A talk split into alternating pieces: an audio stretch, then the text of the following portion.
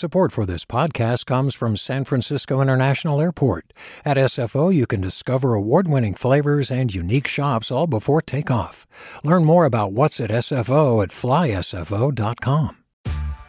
Hey there, this is Brittany Luce from NPR's It's Been a Minute. KQED's podcasts like The Bay, Bay Curious, Mind Shift, Right Nowish, and more all tell the stories of the Bay and beyond with reliable, human-centered journalism. They aim to inspire, make you think, entertain, and expand your understanding of the place you call home. Here's how you can support podcasting at KQED. Showing your support is easy, and you can join Brittany in supporting KQED Podcast too at donate.kqed.org/podcast. That's donate.kqed.org/podcast. From KQED. Hey everybody, it's Devin Katayama with The Bay, letting you know that we're going to be back with new episodes starting on Wednesday. But today I want to talk about tech, because last week leaders of the four biggest tech companies in the world, that's Amazon, Facebook, Google, and Apple, testified in front of Congress about just how much power they've gained over the years to crush competition, gather private data, and make a crapload of profits. We want to revisit an episode that we ran back in December about the flip side of that power, specifically when it comes to Amazon and how its super fast shipping is hurting the employees doing the work.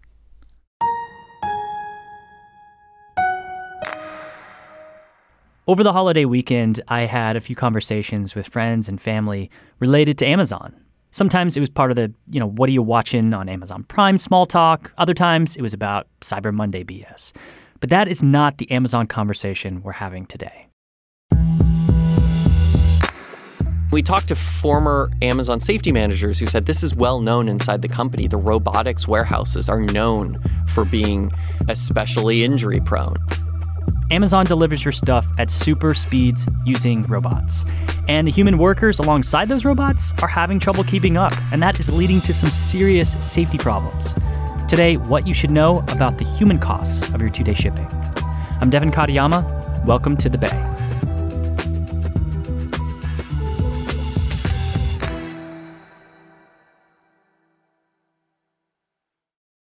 Do you love learning about the San Francisco Bay Area? Its history, its people, its unique blend of cultures? Then you should check out the Bay Curious book. I'm Katrina Schwartz, editor and producer on the Bay Curious podcast, and I'm here to let you know that for the month of May, we've worked out a sweet deal for KQED podcast listeners. Right now, you can get the Bay Curious ebook for $1.99. That's right, $1.99. Just search for Bay Curious wherever you get your ebooks or find a link in our show notes. This offer does expire at the end of the month, though, so you'll want to act on it fast. Happy reading.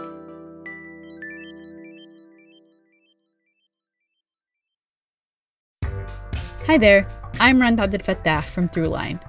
If you're listening to this podcast, you know that KQED produces exceptional storytelling that keeps you informed, inspired, and entertained. Their podcasts cover issues from your neighborhood to the entire country and everything in between. Support this work today. You can help us continue to bring quality podcasts to your ears. Just head to donate.kqed.org/podcast. That's donate.kqed.org/podcast.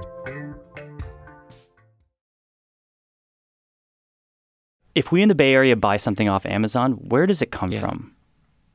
So it's coming from a fulfillment center somewhere in the country, often nearby. Will Evans is a reporter with Reveal from the Center for Investigative Reporting. So often it's going to be coming from a warehouse in Tracy, California. It may come from one in Sacramento or Fresno, but it's going to start at one of these fulfillment centers.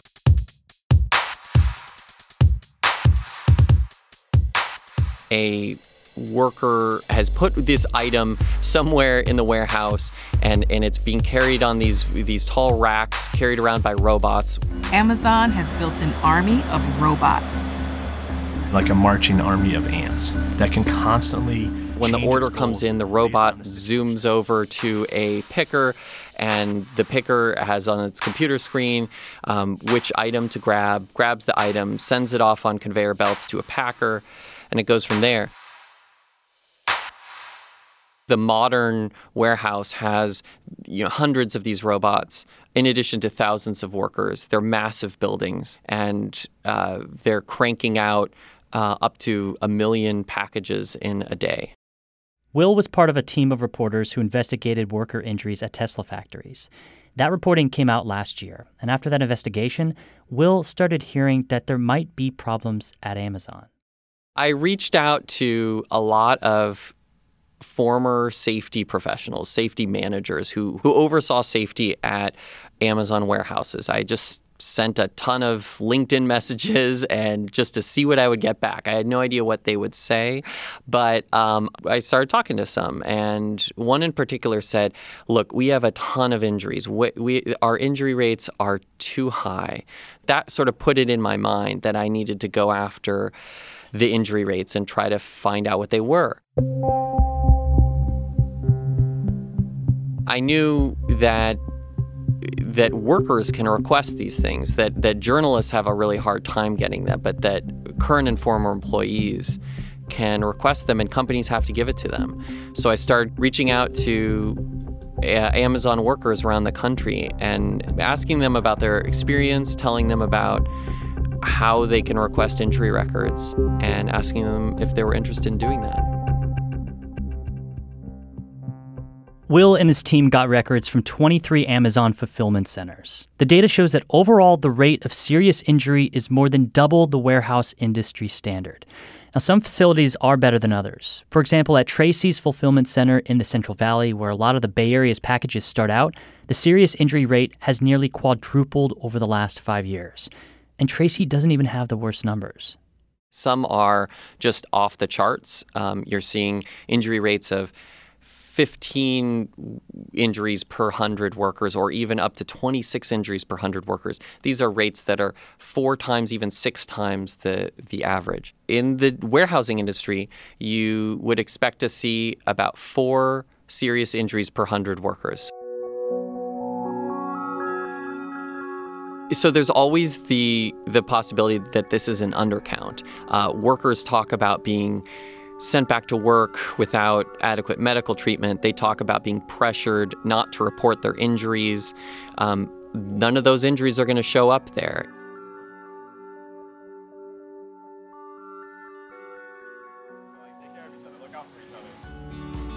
Safety is always the number one priority. We want to be the most safety-centric organization in the world. Yeah, Amazon has made a show of, the robots are our friends. They don't cost jobs. They make the jobs easier. So our robotics are very adaptive and reactive in order to extend human capability to allow for more efficiencies within our own buildings. What we found was that some of the warehouses with the very highest injury rates were robotic ones.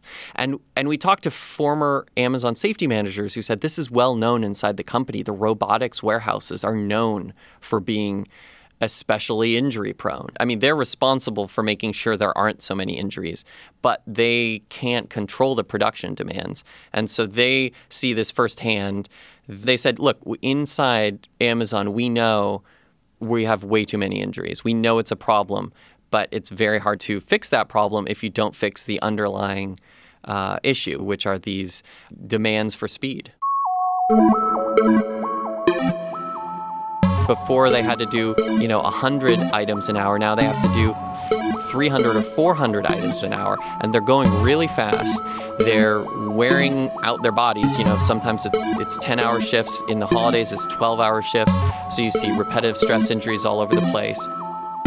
Because they have to hit these rates and they know they can get fired if they don't hit them, they're taking shortcuts. They're jumping and overreaching and bending over instead of squatting and lifting up things that are too heavy and just going really fast.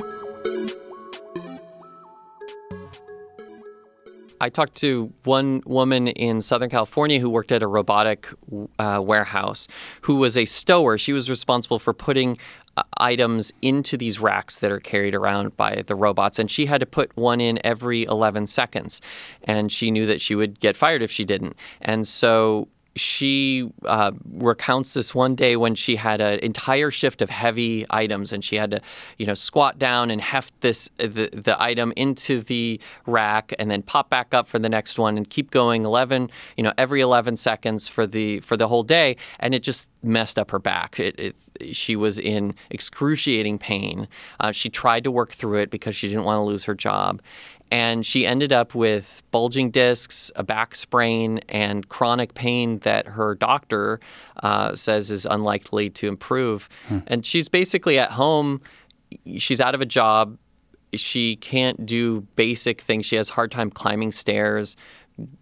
She's in pain just getting up from her chair. So what has Amazon said about this?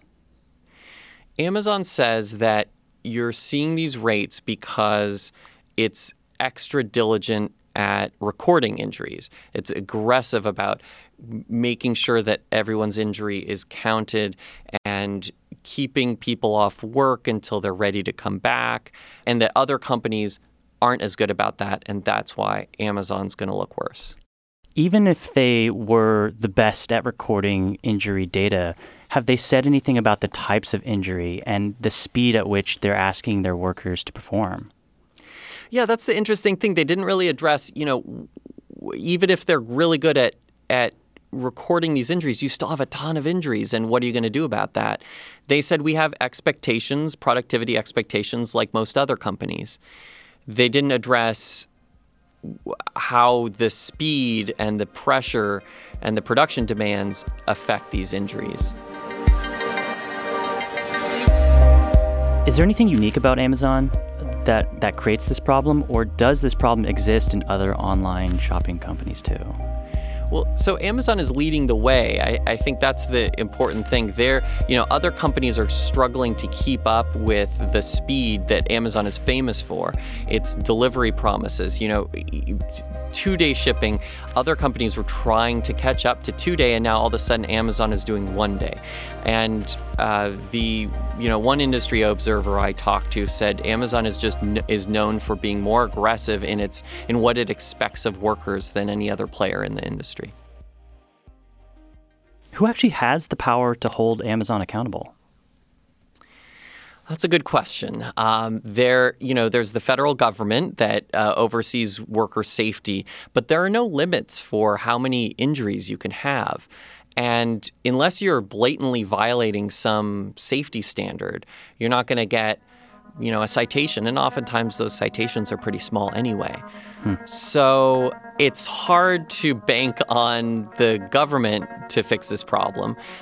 There's the consumer, I suppose. I mean, Amazon believes that consumers want and need and demand this speedy shipping. You mentioned that consumers hold some of the power, like they could just choose not to shop on Amazon. Over the holiday break, what were friends and family saying to you about this?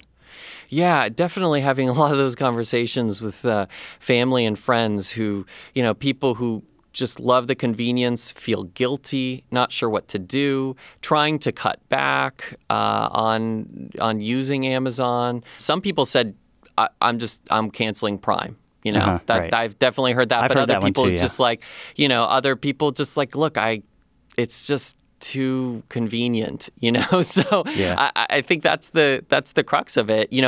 I don't think anyone wants this many people to get injured as a result of it. The question is like, how can you have both, and how does that work?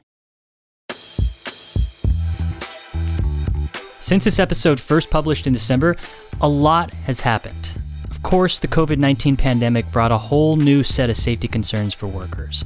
And in fact, the California Attorney General's office has opened an investigation into some of the claims by an Amazon warehouse worker that the company hasn't done enough to keep things sanitized and keep people socially distancing. Will Evans is a reporter for Reveal from the Center for Investigative Reporting. If you work at an Amazon facility and have experienced some of the safety problems we talked about in this episode, Will would be interested in hearing from you. We'll leave you a link in our show notes to get in touch with him. The Bay is produced by Erica Cruz Guevara and our editor, Alan Montesilio. We are made by your public media station, KQED. I'm Devin Katayama. Thanks for listening. Talk to you next time.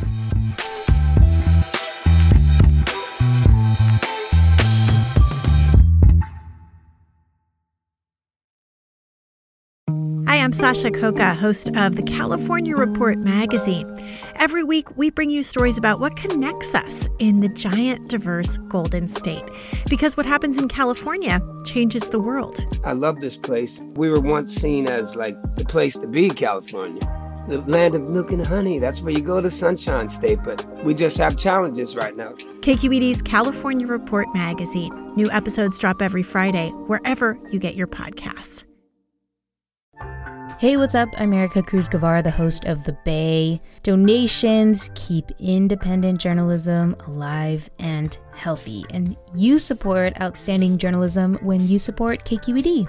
So if you haven't yet, check out donate.kqed.org/podcasts. That's donate.kqed.org/podcasts with an S.